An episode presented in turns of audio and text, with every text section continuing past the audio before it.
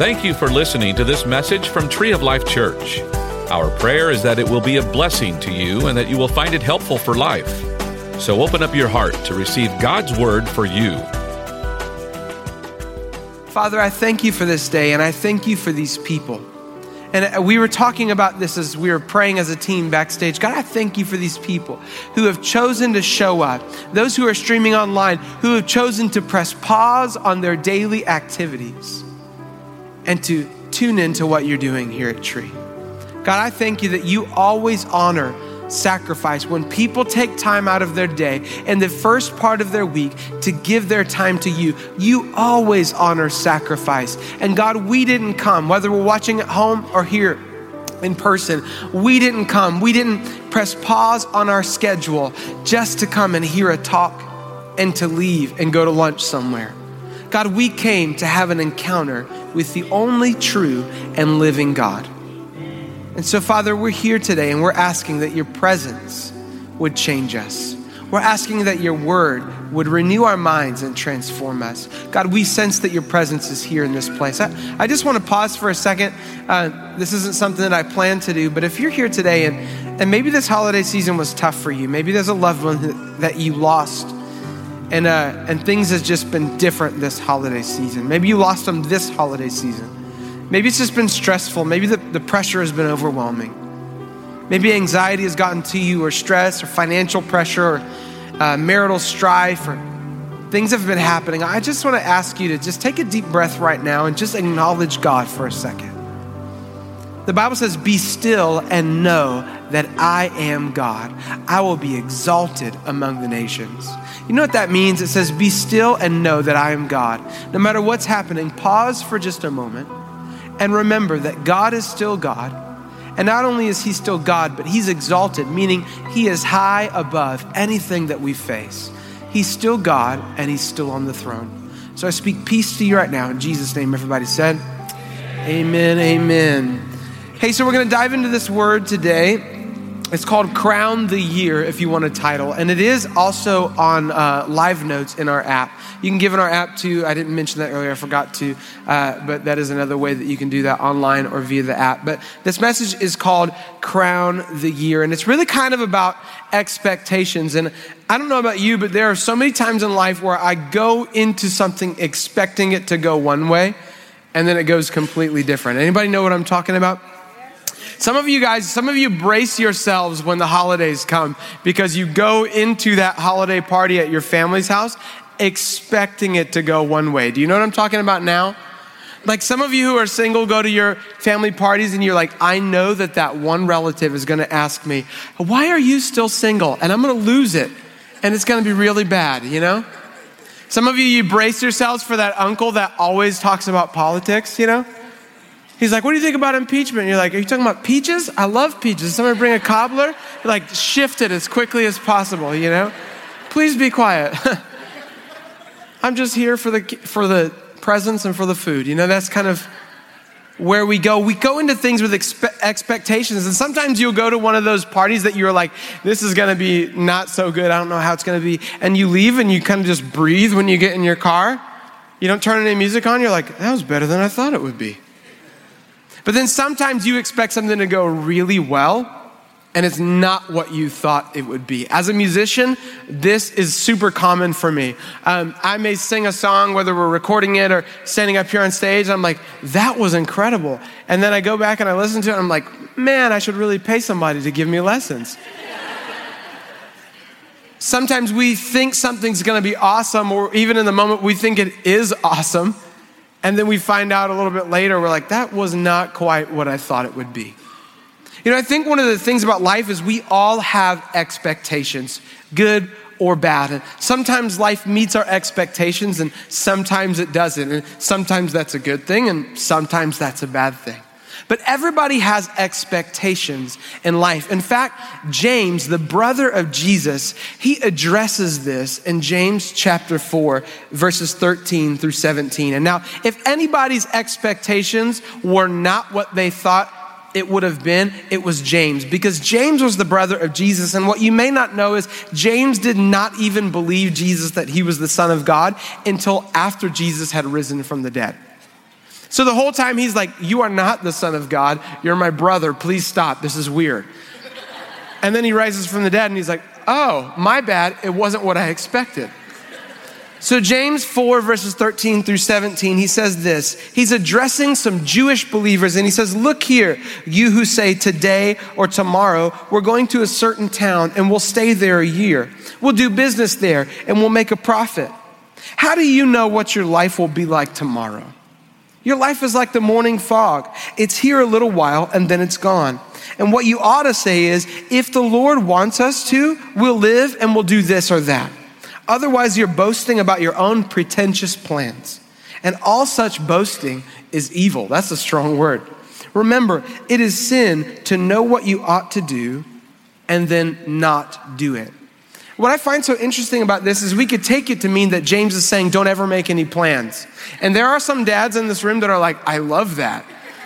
Only plan I have is to watch football today, and that's it, right? But really, what James is saying is he's not saying don't make any plans. He's saying don't hold on to your plans so tightly. Because what if God has a plan that's better than what you had in mind? And what I think is really cool about this is James is not talking to people who don't believe in Jesus. In fact, he's talking to Jewish believers. So, what that tells you is that from birth, they've been raised in the ways of God. And so they've been following God their whole lives. And I think what can happen is sometimes when we've been following God for a good while, we start to really believe that we know what's best for ourselves. Maybe sometimes we start to think, you know what, I'm gonna make a plan and I know that God will bless my plan. And sometimes I think God is saying, Whoa, did you ever ask me before you made this plan? And James isn't saying don't make plans. He's not saying don't have any kind of plan in mind. What he's saying is loosen your grip on your plans a little bit. Maybe you could say this. Maybe he's saying change your expectation. Don't just expect that everything will go the way that you planned it to go because God may have something different in store. And what God has in store for you is so much better. Have you ever had an expectation that it was unmet, but you were grateful for it?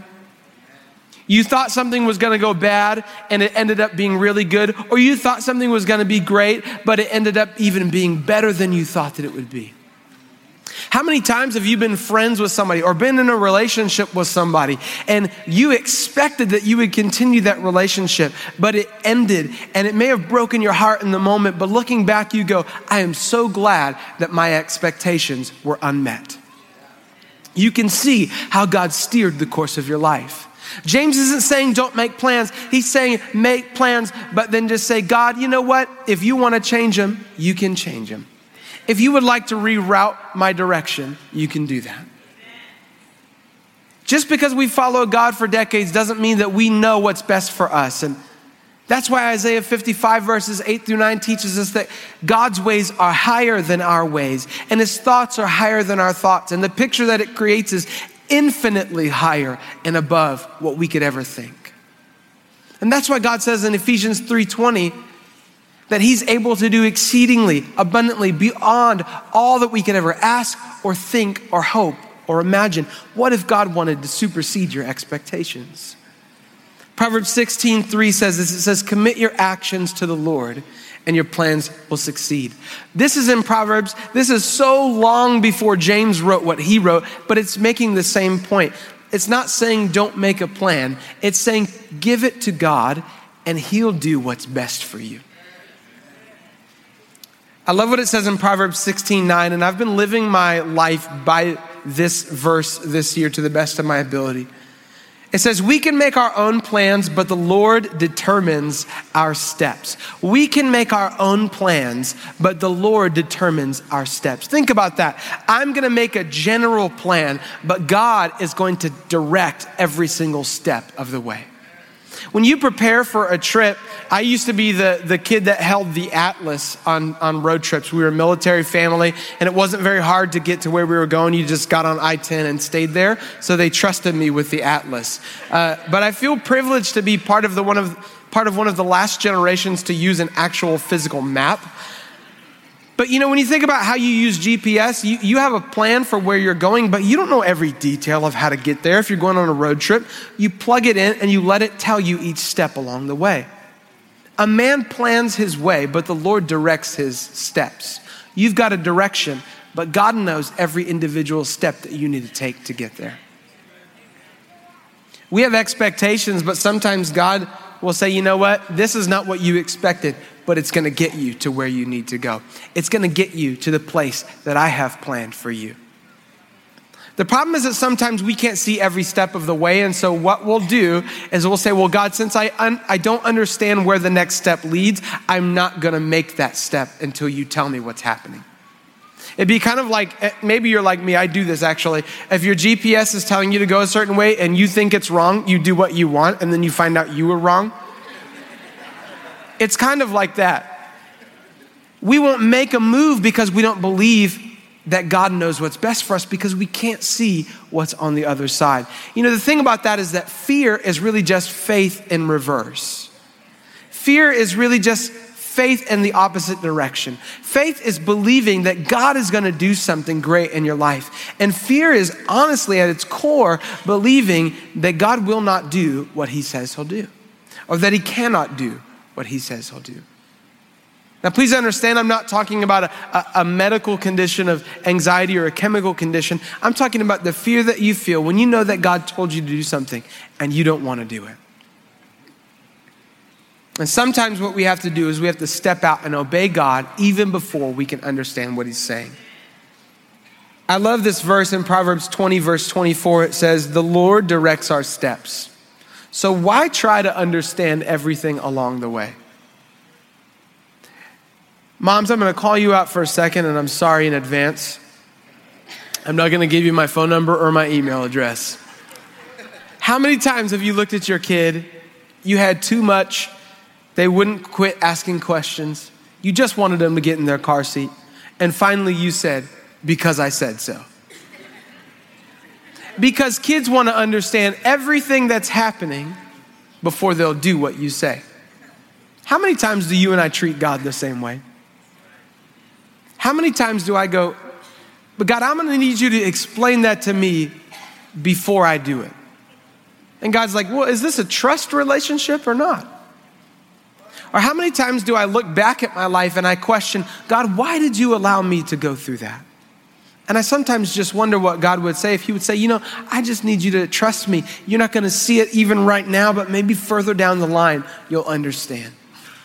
See, I don't believe that God causes bad things to happen to you and I. That's not the character of a good father. But you and I both know that a good parent doesn't keep bad things from happening to their kids or difficult things every single time.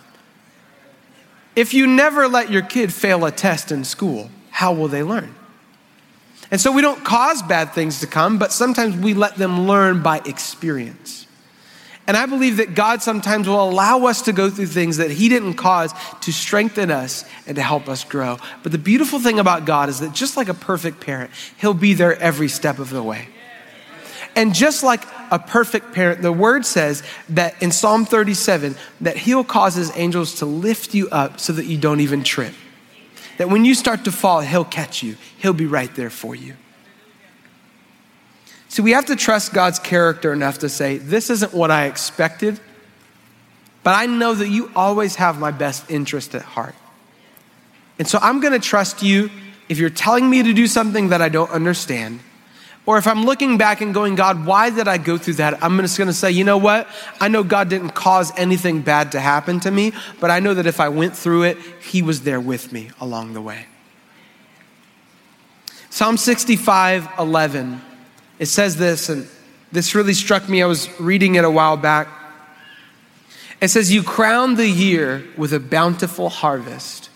Even the hard pathways overflow with abundance. You crown the year with a bountiful harvest. Think about if you, um, I was actually looking in the dictionary at the definition of this. Think about if you crowned someone the champion of a competition. It doesn't happen before, does it? It happens at the end. And I love this picture that the psalmist is making right here, where they're basically saying, listen, at the end of the year, you crown it with a bountiful harvest.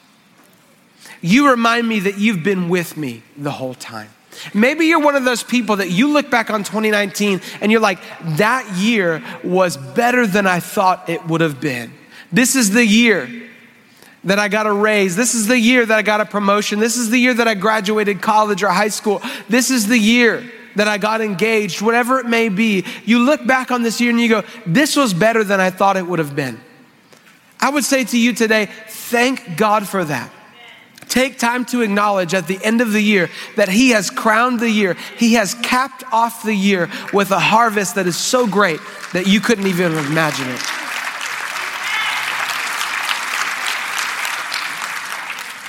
But maybe you're the person who's looking back at 2019 and you're going, God, where were you? This was the hardest year I've ever had. This was the most difficult year I could have imagined. It was not what I expected.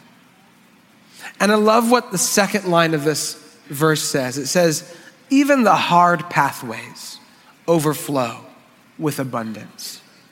You know, this year may have been so difficult for you, but I still believe that God is going to crown it, He's going to cap it, He's going to end it with an abundant harvest.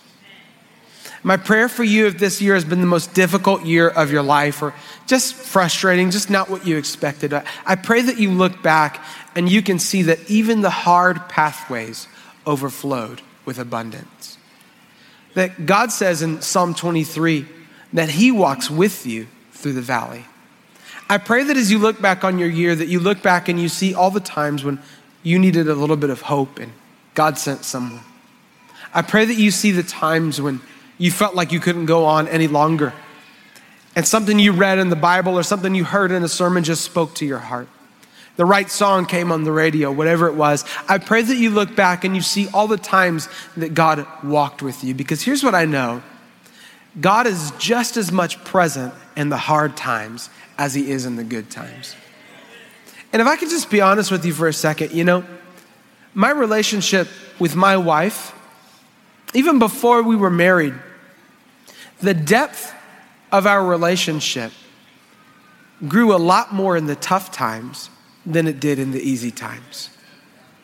And I pray that you look back this year and you say, you know what, it wasn't what I expected, it wasn't what I thought, but when I look back, I can see that it overflowed with abundance. And here's what I mean it overflowed with God's presence. You may not have felt it, but you can look back and just like Psalm 23 say, I know that God was walking with me through the valley. I pray that over you today. Because here's what I know the Bible says in Romans 8 28 that we know that God causes uh, everything to work together for the good of those who love God and who are called according to his purpose for them. No matter what you faced this year, I know this God can turn it around for your good. God can crown this year with a bountiful harvest. I know that God was working behind the scenes when you thought that he wasn't there. And you might say, well, that's easy for you to say. It certainly is in my shoes. But I've been in those shoes as well where I've wondered, God, where are you at? What are you doing? Not the same situations as you, but the same feelings. And here's what I know is that looking back, God was with me every step of the way, whether or not I could feel it, whether or not I could see it. And He was working it all out for my good. And I believe He's doing the same for you. We hope that you enjoyed this message. You can find more messages and information about Tree of Life Church at treeoflifechurch.org. We'd like to invite you to come visit us at 5513 IH 35 South in New Braunfels, Texas, or you can watch us on live stream. Thank you again for listening.